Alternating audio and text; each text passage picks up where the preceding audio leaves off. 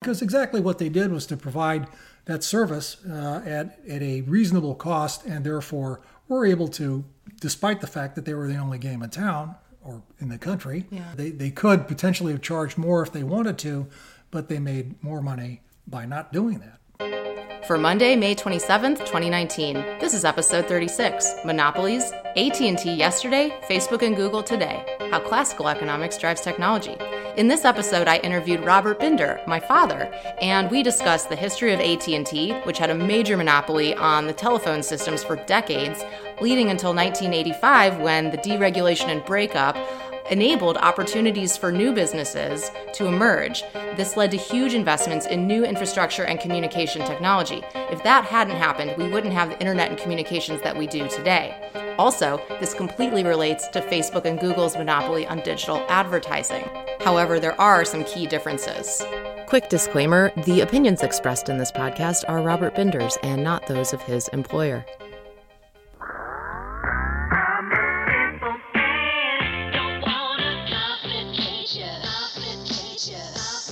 Welcome to the Beetle Moment Marketing Podcast, a short weekly exploration of marketing, technology, and career. I'm Emily Binder. I answer to no one, and I make this for you. Let's get on with the show. Welcome back to the Beetle Moment Marketing Podcast. I have an extra special guest here with me this week, Robert Binder, who uh, happens to also be my father, and he's visiting here in Austin. Hi, Dad. How you doing? Hi, great to be here with you, Emily. I'm so excited to have you on. So, everybody, a little background on Robert Binder. He is a senior engineer member of the technical staff at the Software Engineering Institute of Carnegie Mellon University. He has a rich and diverse background in tech, uh, started in 1976, so over 43 years, having worked on everything from mainframe computers to embedded cyber physical systems, including quite a bit of work in institutions and financial markets in the Chicago area, including working for the CBOE, Chicago Board Options Exchange. Really interesting stuff. So, welcome to the show, Dad. Well, uh, glad to be here. Yeah, this is this is fun. First for me. Yeah. So the reason that we decided to record this is you and I were talking earlier this morning over waffles about AT&T and the history of telecom and the phone systems and that got us talking about monopolies, but I thought, you know, thinking about audio, thinking about voice, thinking about tech, this mm. is so this history is rich and interesting and it's applicable to today in so many ways. But you've got you've got like history of everything in your brain and I just wanted to kind of get that out onto the podcast. So initially we were talking about what were you doing in the 80s? Like before I was born, what led you to become a software engineer and then to specialize in testing? Mentioning your first big project at GTE. Tell us a little about that.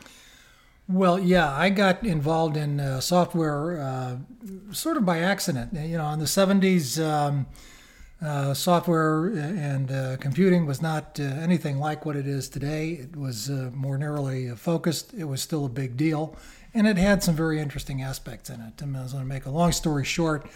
Uh, I got uh, into focusing on that just before I, I completed graduate school, and then finishing my um, MBA at the University of Chicago. That's where the bug bit me, and then I got into software uh, at that point.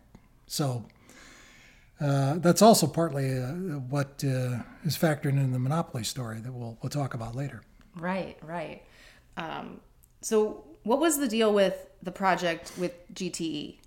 GTE was one of my first um, very big projects. It was a uh, for a company called GTE Automatic Electric. They were a competitor in producing switching systems and, to a certain extent, operating uh, specialized telephone networks. Uh, at, at the time, uh, in the U.S., uh, there was only one telephone company, and that was AT&T, uh, Amer-. American Telephone and Telegraph Right. uh, as it was known, and uh, they operated all the wires, owned all the phones. You didn't you, in those days. You didn't own your own phone. This is what I found so interesting. You were telling me people leased their Yeah. like their home phone in all of those old 50s, 60s movies you see. Yes. Those they didn't own those home phones. Yeah, if you if you, if you ever happen to turn over the, the back of one of those old uh, uh, phones, you'll see it says property of you know Illinois Bell Telephone or AT and T Company or something to that nature. Huh. And, and the, the wires By the way, the wires that came into your house and went back to the central office, as it was called, also were property of the phone company, and you were not allowed to connect anything to them other than what they connected allowed you to connect to them. That sounds like a phone being locked. Like when you have your T-Mobile iPhone, it's a locked phone, right? Uh, there are some similarities, yeah. Or when you have to lease a router from Comcast. Yes, Or your modem. and in some ways, you know, those business models they, they have a certain amount of economic sense to them, and uh, you know they've carried over. Yeah, Yeah. Well, not letting people own their own things and having a monopoly. Oh, wait, that reminds me of a modern tech company, uh, Facebook, your data, monopoly. Yep. So, but before we talk about that, the thing that was so interesting you mentioned about AT&T was they they were working with what's called the monopolist demand curve. And what does that mean exactly? Well, that, that that's uh, from a, a, a sort of a specialization in economics called microeconomics, and it's uh, also known as the theory of the firm. And so, basically, in a, in a theoretical way, it tries to characterize what makes sense for a business to do and how it interacts with markets and sets prices. The monopolist, you know, in a uh, what's called a, a competitive market, no individual company has the ability to uh, control the price. Uh, in other words, they, they have to respond to supply and demand overall and try to set their price where they can sell enough product to make, make a profit, uh, and, and so can all the other participants in the market. And that, that tends to level itself out according to supply and demand. So they can't really set it anywhere they want. Gotcha. And uh, in in the monopoly situation, it's a little different because the monopolist uh, really has little or no competition. And then, well, people will say, well, if I'm in a, in a monopoly position, why not just set the price as high as, as you know, or very high, exorbitantly high, and that way I can extract as much money as I can from uh, the marketplace. Uh, this is not. We see an example of this recently in the the, the uh, Mr. Martin Shkreli, who is now in prison for a number of things and is, I think, universally hated uh, because he tried to do exactly that with uh, certain uh, kinds of prescription drugs. Uh, it might have been smarter for Mr. Shkreli to have actually followed the monopolist's uh, pricing model and the demand curve and setting his price so that he sold more of that good according to the demand for it and making a little bit of money off of lots of transactions as opposed to trying to make a very large amount of money off of a few transactions. Right. So when you have a drug, like if it's uh, a drug for a certain kind of cancer or HIV/AIDS, and it's tens of thousands of dollars a month or more, you have a very small market who can bear that Right. price. Yeah, so there- it gets to be much. There, there are a lot of complications in it, but the principles still apply. Uh, the uh, people I knew in Silicon Valley used to say, you know, when talking about uh, how much of a share uh, the venture capital uh, would retain versus the uh, founders, they would say, well, do you want all of a grape or a slice of the watermelon?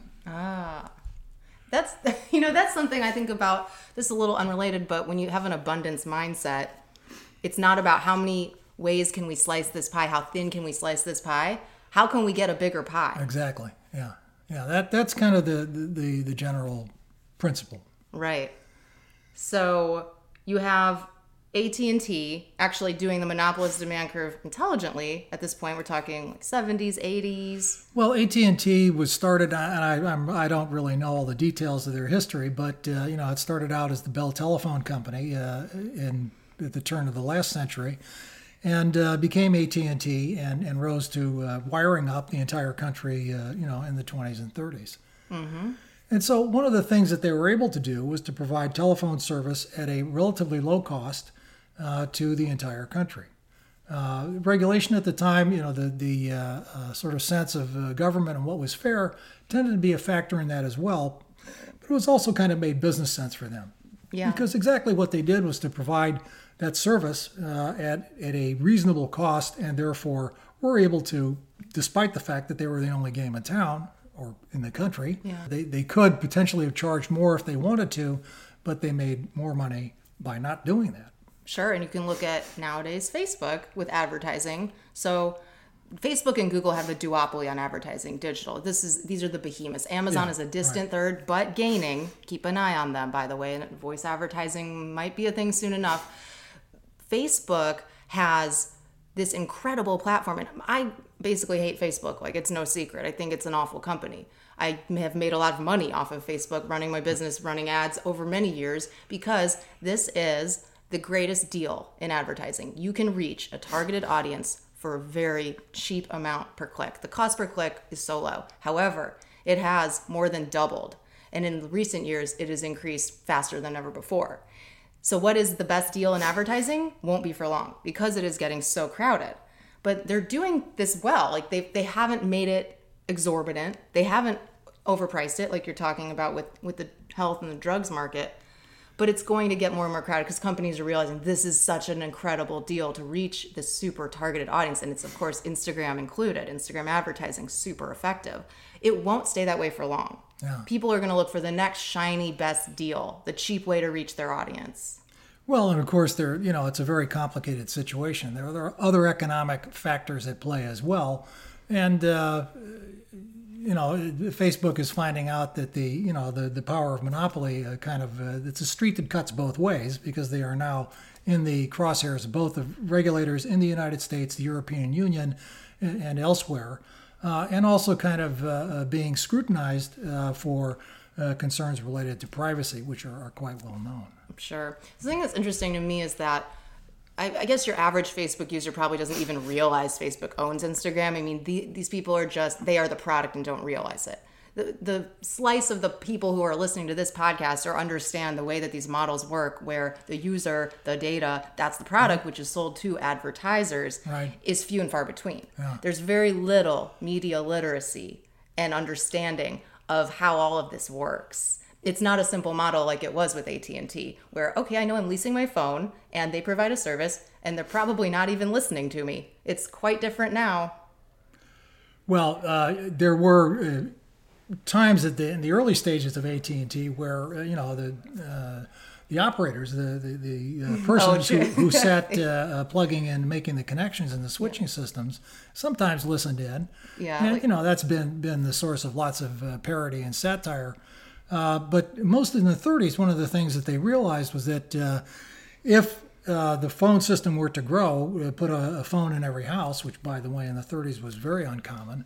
Um, uh, that uh, they would have to employ pretty much the entire population of the United States uh, making uh, switching connections. And that led to some very interesting engineering developments in automated switching systems, uh, which, uh, you know, there's, there's kind of a line that goes up to, to the present day.